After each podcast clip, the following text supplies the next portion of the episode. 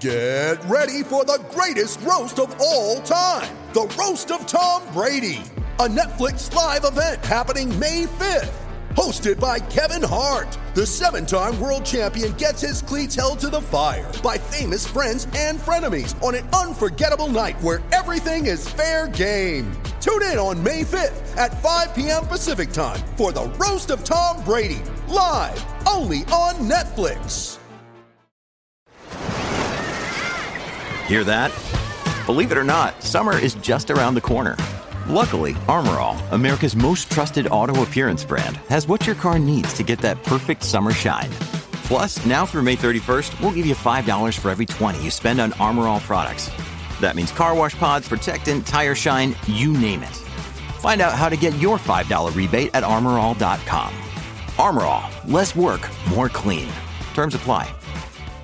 With threats to our nation waiting around every corner, adaptability is more important than ever. When conditions change without notice, quick strategic thinking is crucial. And with obstacles consistently impending, determination is essential in overcoming them. It's this willingness, decisiveness, and resilience that sets Marines apart. With our fighting spirit, we don't just fight battles, we win them. Marines are the constant our nation counts on to fight the unknown. And through adaptable problem solving, we do just that. Learn more at marines.com.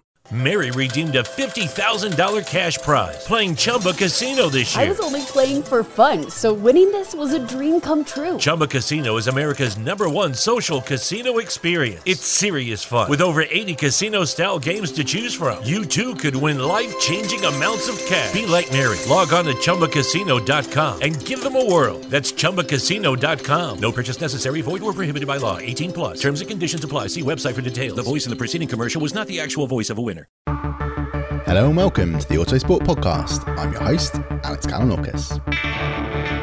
The opening practice running for the 2020 Spanish Grand Prix took place at the Barcelona track today with, you guessed it, Mercedes topping the times. Valtteri Bottas was quickest in FP1 before Lewis Hamilton set the fastest time in the afternoon session, where the hot track temperatures meant the Mercedes drivers did not better their times from the first session. As I work on my post-practice feature analysis of the day's pecking order for autosport.com plus, which you'll be able to read from Friday evening, I'm going to hand over again to my colleagues, Autosport's technical editor Jake Boxall-Legg and our F1 reporter Luke Smith, who will guide you through all the big talking points of the day. Thank you, Alex. After basking in a rare British heatwave last weekend, the Formula One paddock was graced with more high temperatures on Friday as practice for the Spanish Grand Prix got underway at the circuit de Barcelona Catalunya. Following its defeat to Red Bull at Silverstone, Mercedes was able to resume normal service today as it swept to a 1 2 finish in both practice sessions. Valtteri Bottas pipped Lewis Hamilton to P1 in first practice before Hamilton returned the favourite in FP2, going almost three tenths of a second clear of his Mercedes teammate. 70th anniversary Grand Prix winner Max Verstappen was left a distant eight tenths of a second back from Hamilton in top spot, while Daniel Ricciardo impressed again for Renault by popping up into fourth place at the end of the day. An even more surprising name to feature in the top five was Romain Grosjean, who neared nosebleed territory for Haas by taking fifth at the end of the day, although his session was ended early by a power unit issue. It was also another busy day off track as team bosses got another grilling discussing car copying, engine mode rule changes, Toto Wolff's future, and even some private chefs. Joining me to discuss all of today's action is Autosport technical editor Jake Boxall-Legg. Now, Jake, uh, it was business as usual for Mercedes to stay at the top with a 1 2 finish in both sessions. How are things looking for them? Uh, obviously, tyre blistering and those issues at Silverstone last weekend was a big, big problem, but do you think they've managed to get on top of those so far? Track temperatures this weekend are incredibly hot. I think they were hotter than they were at Silverstone, even though the air temperatures are a little bit lower.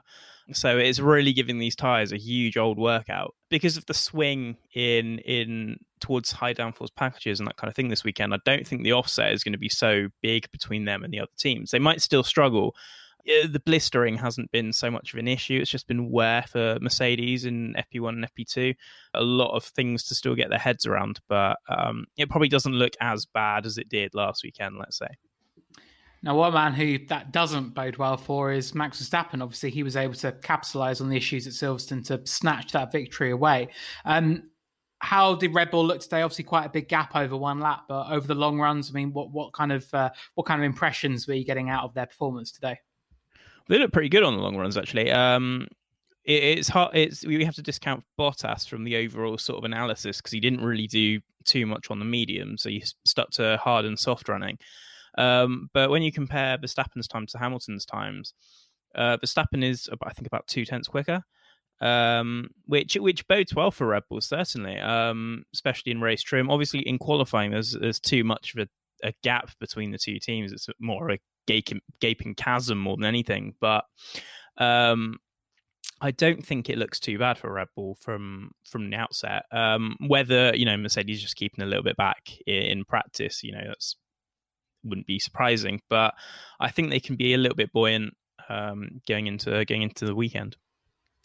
Lando Norris reported after session that the, the hard tyre was, uh, quote, garbage. Um, so really did seem to struggle with it.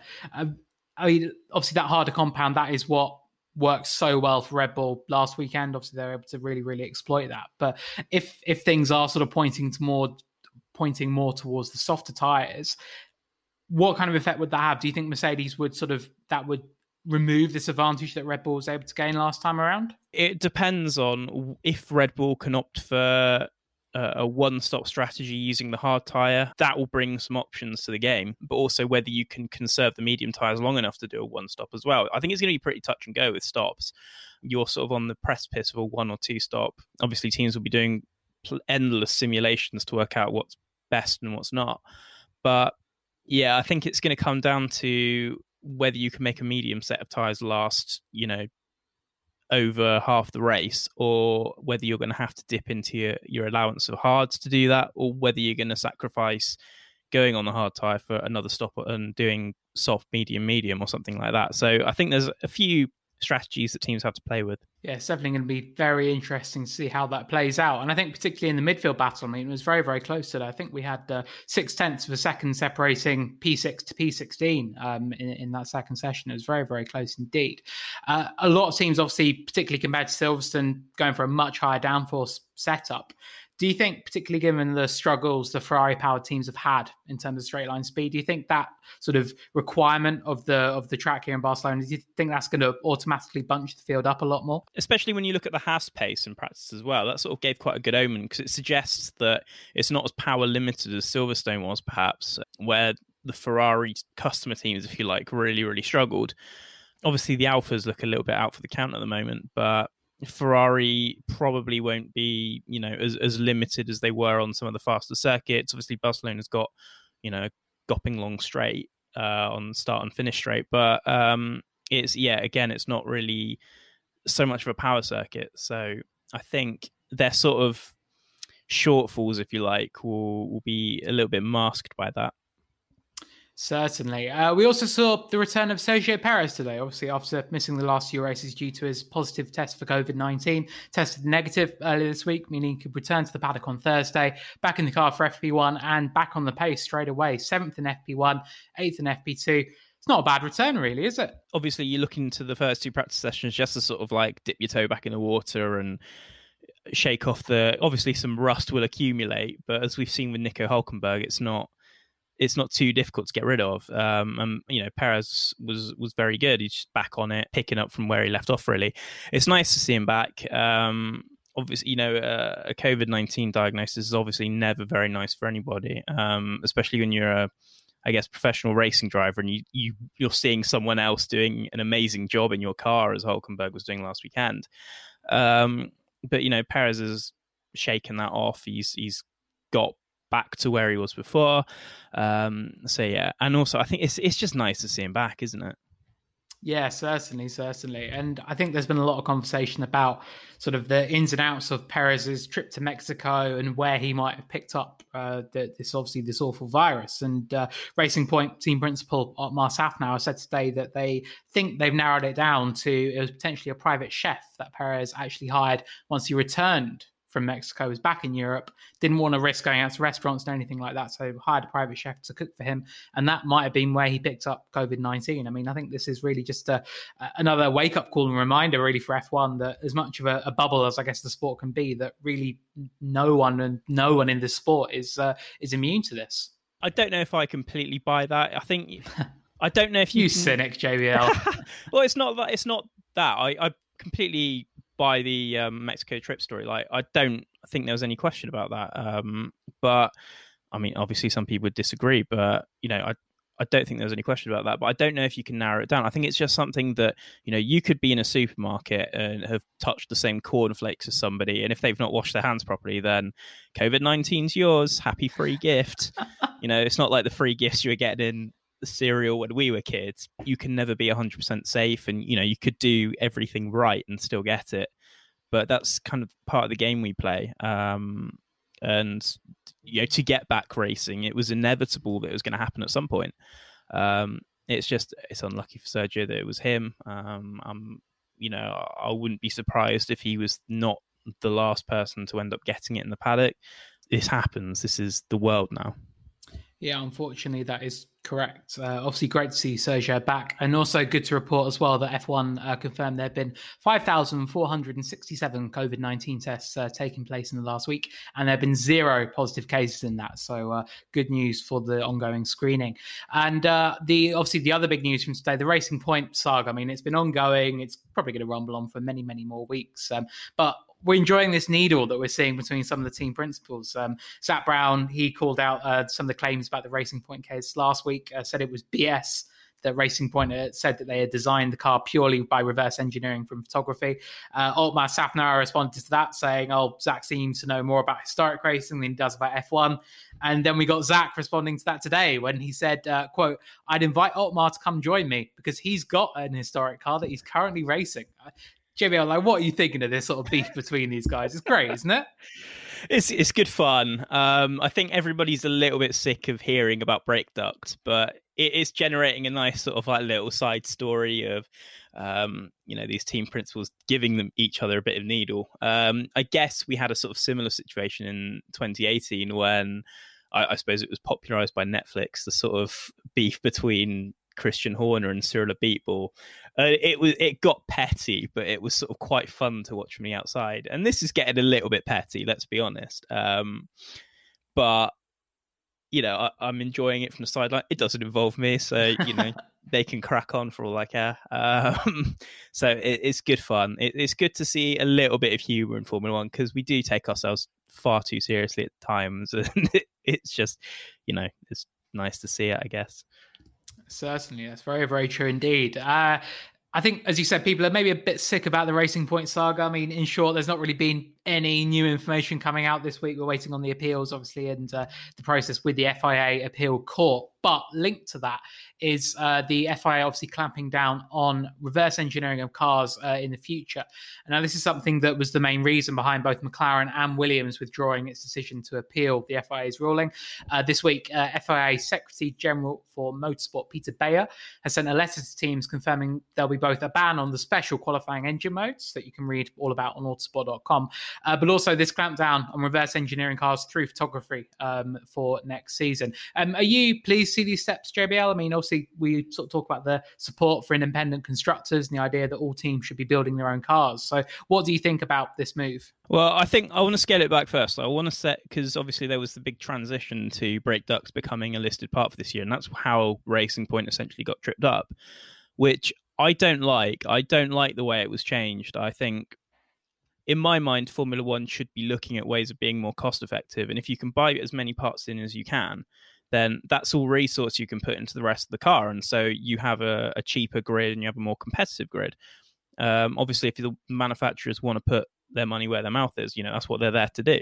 But when you're a midfield team, um, you've got a, you have to compromise a lot and I remember talking to Jody Egginton, uh, uh, it was then Toro Rosso, but it's AlphaTauri now, um, that the fact that they buy in all of these bits from Red Bull means that they can put all of their resources into the rest of the development of the car. And it worked for them really well last year. And that's the sort of the midfield competitiveness is what we want to see across the board.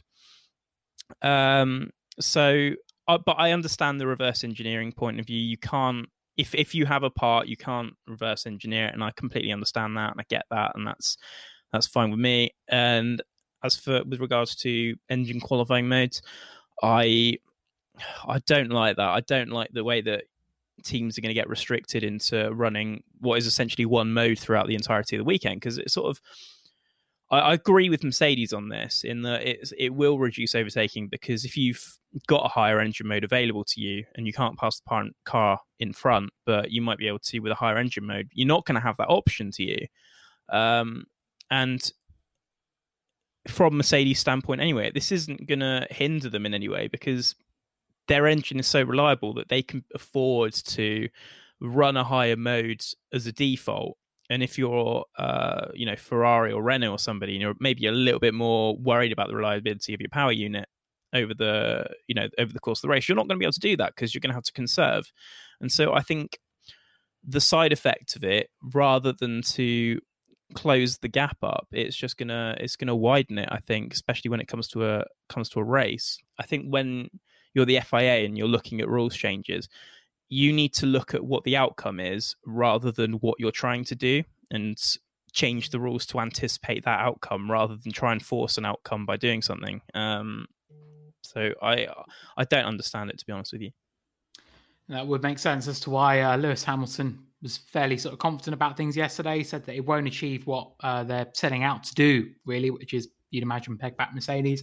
Uh, Toto Wolff, he said today that it's, it's, to be expected that Mercedes would obviously have stuff like this come along, but uh, he responded by saying, "Well, we'll simply run our engine in higher mode, basically, right the way through the weekend, like in the race as well." So uh, I think you could be right there in your assessment, JBL. Um, and to wrap up, I mean, we'll remain with uh, Toto Wolff. Um, today he was talking a bit about his his future.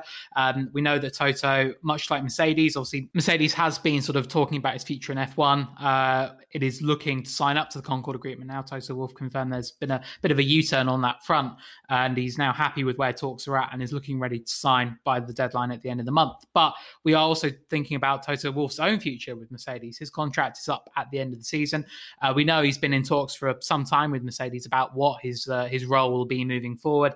Uh, he's understood to sort of be weighing up does he want to take a bit of a more uh, senior role, perhaps hand the day to day running of the team over to someone else, and he can focus on the sort of more managerial and perhaps political tasks come with running a Formula One team.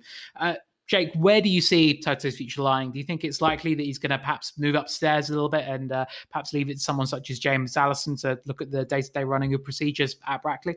He's he's got quite a young family now. I wouldn't be surprised to see him sort of take a bit of a step back, go to a few races, and spe- probably spend a little bit more more time at home with his daughter. I think that would that would kind of make sense. Um, you know, he's been in the game for a fair few years now. He's had a lot of success, incredible managerial type has been responsible for this hugely successful outfit. Um, we if that entailed a James Allison promotion, um, you would then have to look at Ferrari and see how has promoting your senior technical figure to a, t- a de facto team principal work out. And it's you, I, I would say the jury is still out on whether that's worked with Binotto or not what you benefit from is having a, a, good technical leader and then a good leader in terms of you know the sort of sporting side as well. Um, you need to sort of have skin in the game on both. And Toto's done that, and he's walked that line perfectly. And you want a like for like replacement. And I rate James Allison a lot. I don't know if he is that like like uh, like for like replacement. Um, I think you would need to do a couple of races this year just to see how it pans out um, and test the waters a little bit because um, it's sort of you know you're you're losing your figurehead if Wolff makes the step upstairs. They need to make a decision now, really. They need to make a decision sort of really, pretty swiftly so they can put succession plans in place, uh, bring someone from outside if they if they need to. Obviously, going outside of Formula One has worked incredibly well for McLaren and bringing Andrea Seidl in, and someone of a similar caliber, someone equally no nonsense, uh, who can run this team effectively um, through the next sets of rule changes is is ideal and it's it's paramount to Mercedes' continued success. So I I would expect them to to consider it carefully, but um, they would be it would be quite a big hit if if Wolff decided to move upstairs. I guess. Certainly, yeah. Big changes uh, that could be afoot that obviously we're going to be tracking very closely in the coming weeks and months. Uh, that'll wrap it up for today's bite sized podcast following FP1 and FP2 for the Spanish Grand Prix. And we'll be back tomorrow with more analysis uh, following qualifying. Well, thanks to Luke and JBL for their thoughts, and thanks to you for listening. Just before we go, we'd like to remind you that the latest issue of Autosport magazine came out yesterday and is available on the supermarket shelves and in newsagents, as well as on the doormats of subscribers. There will be a new issue of the magazine for you to pick up every Thursday, packed full of news, analysis, and the usual stunning photography. And of course, if you want unlimited access to Autosport from the comfort of your home, visit autosport.com slash plus to find out how to subscribe to our digital package. We'll be back soon with another episode of the Autosport Podcast.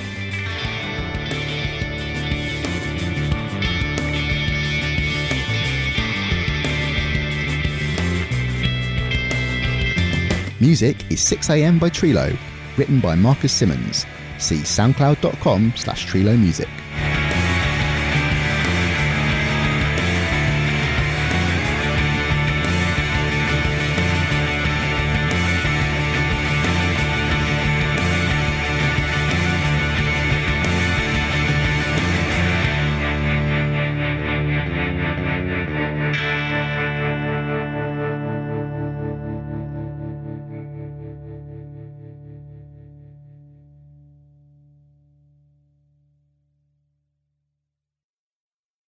Mary redeemed a $50,000 cash prize playing Chumba Casino this year. I was only playing for fun, so winning this was a dream come true. Chumba Casino is America's number one social casino experience. It's serious fun. With over 80 casino style games to choose from, you too could win life changing amounts of cash. Be like Mary. Log on to chumbacasino.com and give them a whirl. That's chumbacasino.com. No purchase necessary, void or prohibited by law. 18 plus. Terms and conditions apply. See website for details. The voice in the preceding commercial was not the actual voice of a winner. 92% of households that start the year with Peloton are still active a year later. 92% because of a bike? Not just bikes. We also make treadmills and rowers. Oh, let me guess, for elite athletes only, right? Nope. It doesn't matter if you're an avid exerciser or new to working out. Peloton can help you achieve your fitness goals. 92% stick with it. So can you. Try Peloton bikes, tread, or row risk-free with a 30-day home trial. New members only. Not available in remote locations. See additional terms at onepeloton.com slash home dash trial. Sports Social Podcast Network. With the Lucky Land slots, you can get lucky just about anywhere. This is your captain speaking. Uh, we've got clear runway and the weather's fine, but we're just going to circle up here a while and uh, get lucky. No, no, nothing like that. It's just these cash prizes add up quick. So I suggest you sit back, keep your tray table upright, and start getting lucky. Play for free at LuckyLandSlots.com. Are you feeling lucky? No purchase necessary. Void where prohibited by law. 18 plus terms and conditions apply. See website for details.